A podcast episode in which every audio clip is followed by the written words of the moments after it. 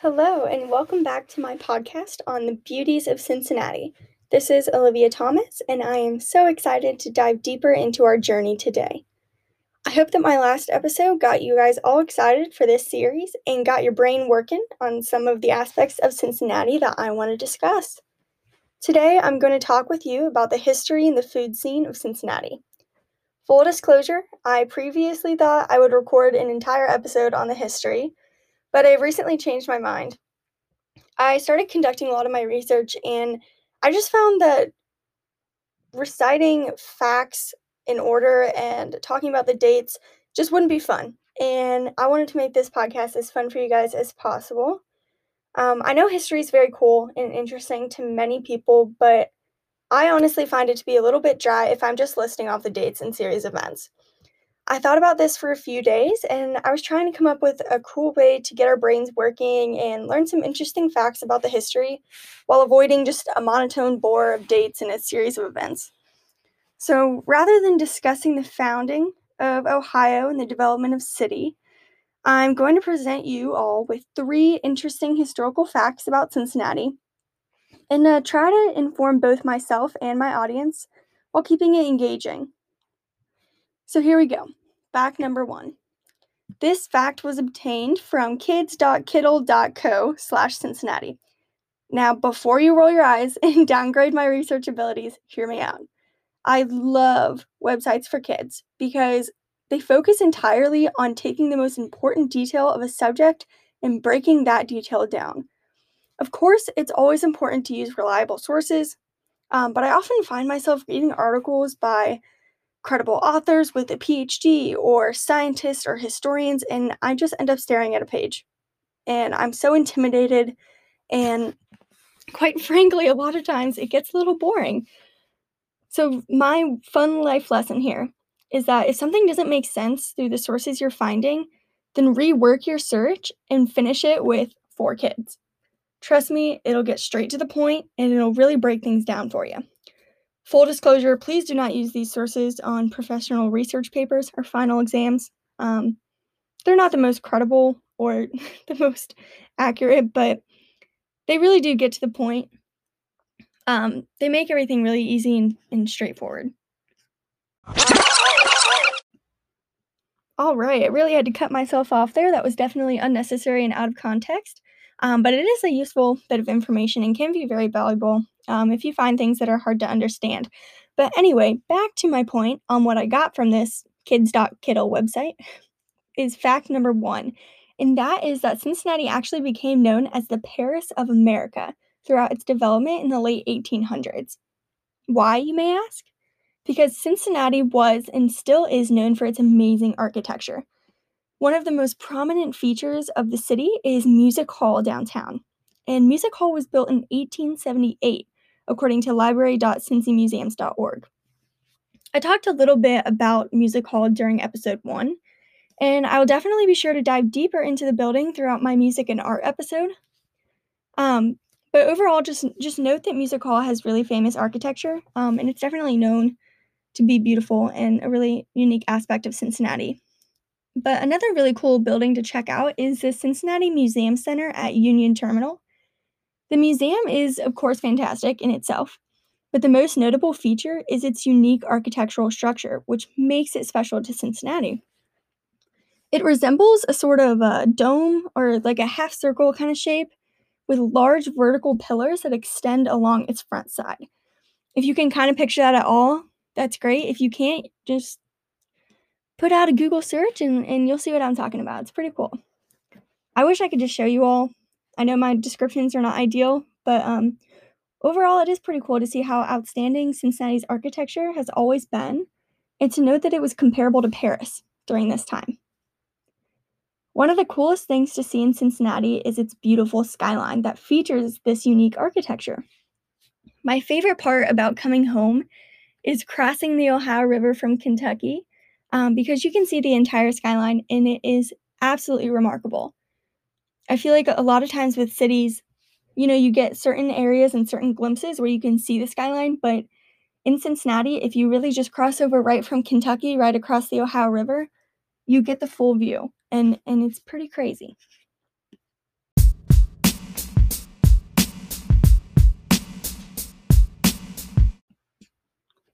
Fact number two, ladies and gentlemen, is a combination of a couple of facts that I mentioned throughout episode one.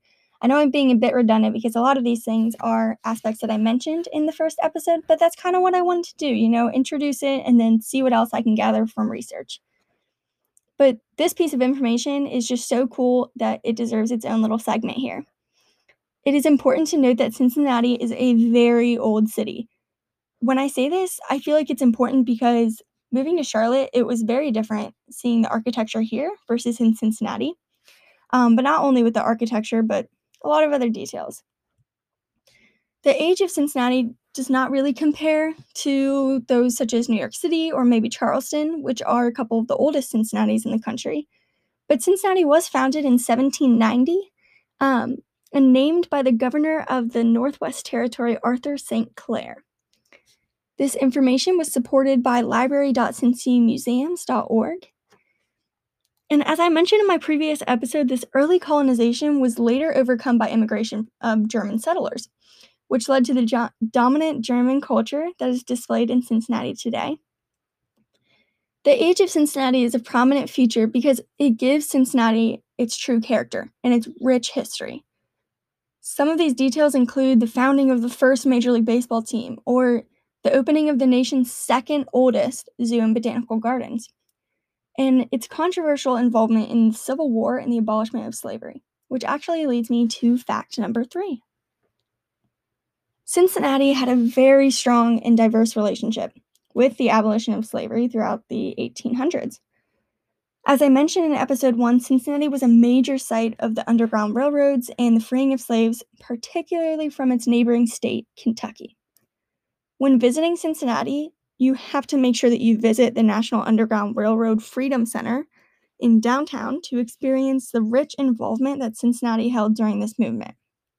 Now, I know I mentioned that in episode one, but I wanted to state it again because it really is a pretty cool aspect of Cincinnati that is a can't miss.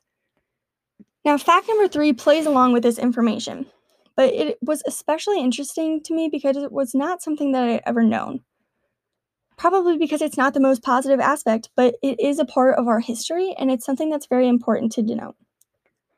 While I was conducting my research, I read that Cincinnati was not an area of complete and total freedom, which is honestly a lot of what I had understood from our involvement with the Underground Railroad system. But in fact, according to OhioHistoryCentral.org, Many residents of Cincinnati during this time actually traveled south and fought for the Confederacy. Now, this was mainly due to the fact that they were afraid of the potential competition within the job market following the abolishment of slavery, which was really interesting to me because it was not something I had ever understood before. Growing up, I knew that Cincinnati was a home base for free slaves, but I never learned about the contradicting side of this movement or knew that there were many people within the state that fought against this remarkable transition. I hate to end our discussion about Cincinnati's history on such a sour note, but no matter the stance of some people within the city during that time, it is always important to be informed and aware of the city's history and most important events.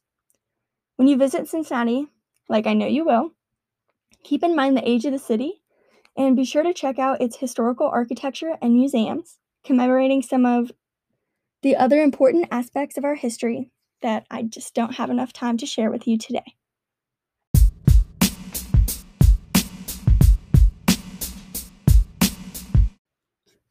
Yay, I'm so excited! It's time to talk about food, my absolute favorite.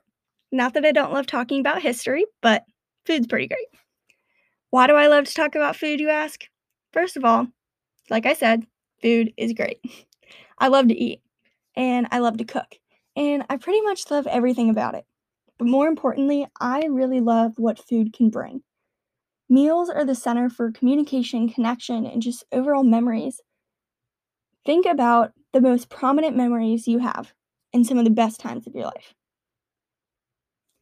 For me, I think about my summers as a kid going to swim meets and always grabbing Skyline with the team on the way home. I think about family dinners on the couch, watching movies and eating takeout from places such as Dewey's or Ambar, which I'll talk about later.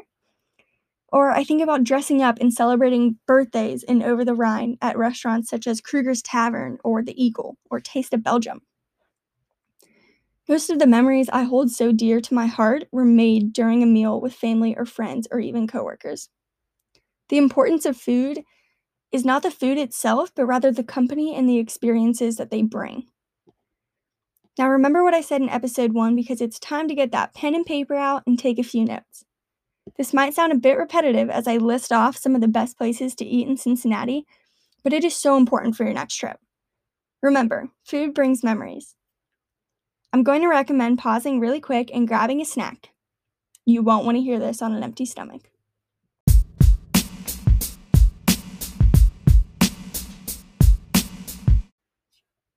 Alrighty, so here's what we're gonna do. I'm gonna start off casual and get fancier as I go on. Starting at the most casual place we have, Skyline. Now, I know I talked about this place for way too long in episode one, but it deserves so much credit. If you want to talk about Cincinnati food, this is it. This is what we are known for. In fact, I actually did a little Google search earlier to get my juices flowing a little bit, and when I searched simply facts about Cincinnati, I was redirected to this site, Culture Trip, that listed seven things you didn't know about Cincinnati. One of the bullets simply said, We love our chili, and continued to state, word for word, that Cincinnati natives like chili. A lot. I found this to be hilarious because it pretty much describes exactly how I'm acting right now.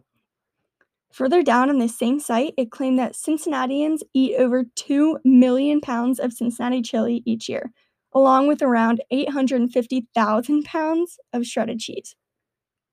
I may or may not be slightly concerned for our health, but it is so worth it.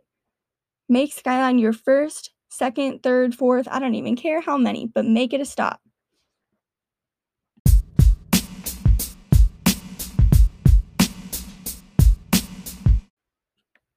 I know I give Skyline a lot of credit for being Cincinnati's only food, but that really is not true. Cincinnati has so many unique places to eat that are really special to just that area. So, moving up the casual scale, we have a place called Dewey's Pizza. Again, this is something that I mentioned before, so I won't go into too much detail about this, but it is just a local pizza place that is only found in Cincinnati, and it is worth the visit. One of the fun details about Dewey's is that their kitchen is completely exposed, just surrounded by glass walls. So as a kid, I used to just perch myself on the side of this wall and watch the pizza guys make our food. They would throw dough at the windows and mess with us, and it's a really good place to go, especially if you have kids or young children. But I mean, I go there all the time. It's just great food. Watching them toss that dough in the air as a kid uh, was like the coolest thing I'd ever seen. It's really perfect for a family dinner. While we're on the topic of pizza, I'll give a quick shout out to some other local pizza places that deserve a chance at making the cut for your next visit. Adriatico's is delicious and is famous for their Bearcat pizza. Um, they're pretty much the size of my entire body. Probably could serve about 50 people. But they are actually located on UC campus. Um, so it's a great game day tradition. A lot of friends will get together and get a Bearcat pizza and serves everyone there. Along with this, I also love La Rosa's Pizza, which is definitely a Cincinnati specialty. It's one of the most prominent um, Cincinnati pizza places. It's kind of one of those that you always see served at school events and sports games and all that kind of stuff, just because it really is just a Cincinnati thing. I'm trying to incorporate a lot of different styles, so while I'm out here talking about some Italian food, let me start by mentioning my favorite Indian place. It's called Ambar. Now, it's located on Ludlow Avenue, which is right by UC campus. It's a very tiny establishment, so I definitely recommend getting takeout, but their tikka masala is incredible. One of the best things about Ambar is that it is right next to Graeter's Ice Cream Shop, which again is something I mentioned in the last episode. But it is Cincinnati's famous ice cream. You're really only going to find it there. Um, and remember what I said before don't forget to get like 20 scoops of the black raspberry chocolate chip. You would definitely not be disappointed.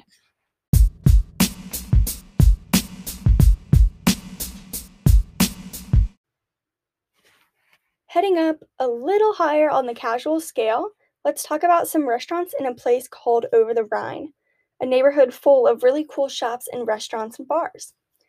My friends and I journeyed through over the Rhine throughout our years in high school, trying every different restaurant for birthdays or celebrations of any kind. Some of my favorite places have been Krueger's Tavern, a relatively fancy, higher end place with amazing salads and a heated upper deck with also an outdoor bar. Uh, another one of my favorite places is called Boomtown Biscuits and Whiskey. Sounds super weird, but trust me, it is really great. Um, it's quite literally exactly what it sounds like. They serve biscuits and gravy um, with all kinds of fun twists. And the restaurant atmosphere is very historic, has a really neat feeling when you enter. Finally, my last over the Rhine. Oh, actually, you know what? I want to do two more. One of my last over the Rhine recommendations is going to be the Eagle. Um, this is another one of the grades. It serves Southern style food like no other. And I know saying that Southern food served in Cincinnati, you're probably rolling your eyes at me coming from North Carolina. But their fried chicken and mac and cheese is unbeatable. All right, last one now because I remembered this one is Taste of Belgium. No, I actually did not know for a while that this was a Cincinnati specialty, um, but it is, and they actually call it Cincinnati cuisine on their website because it is so special to the area. But it is one of my favorite places to go for brunch because their specialty is chicken and waffles. These are only a few of the semi fancy, semi casual restaurants that are special to the Cincinnati area, but they are some of my favorites, and I highly recommend.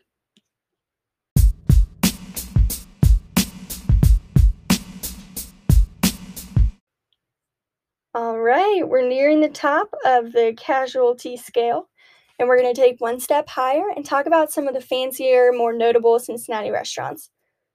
First of all, I know it's going to say this everywhere on Google, but I have to reiterate that you cannot miss a trip to Montgomery Inn, located right on the Ohio River, for some pretty outstanding ribs and seafood.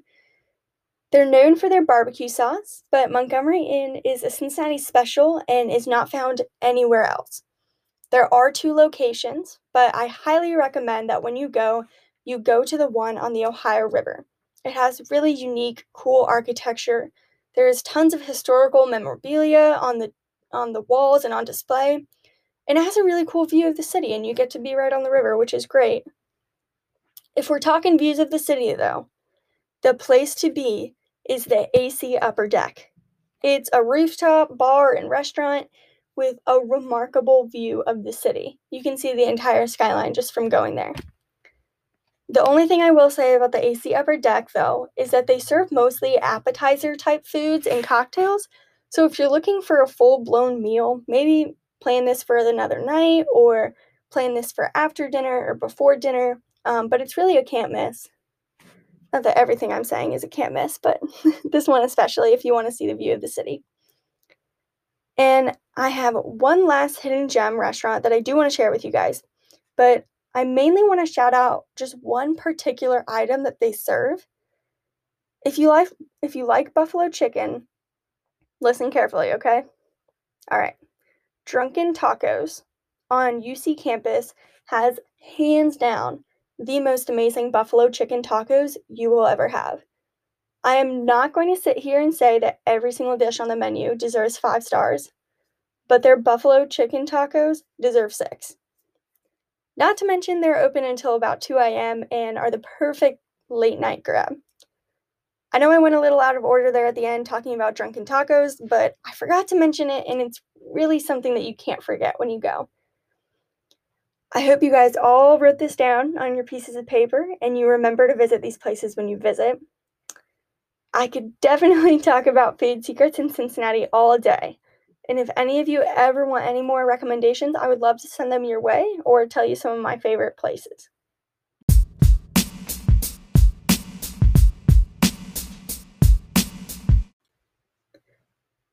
Now, I'm sure you're getting the idea now that Cincinnati is a pretty phenomenal place to spend your time, especially if you love to eat as much as I do. With its rich history and beautiful architectural designs, it is a can't miss type of place. This is only the beginning, my friends. Journey with me next week while we dive into the true hidden gems and the secret spots of Cincinnati that nobody else will ever know or tell you. This is Olivia Thomas, and thanks for listening to the Beauties of Cincinnati.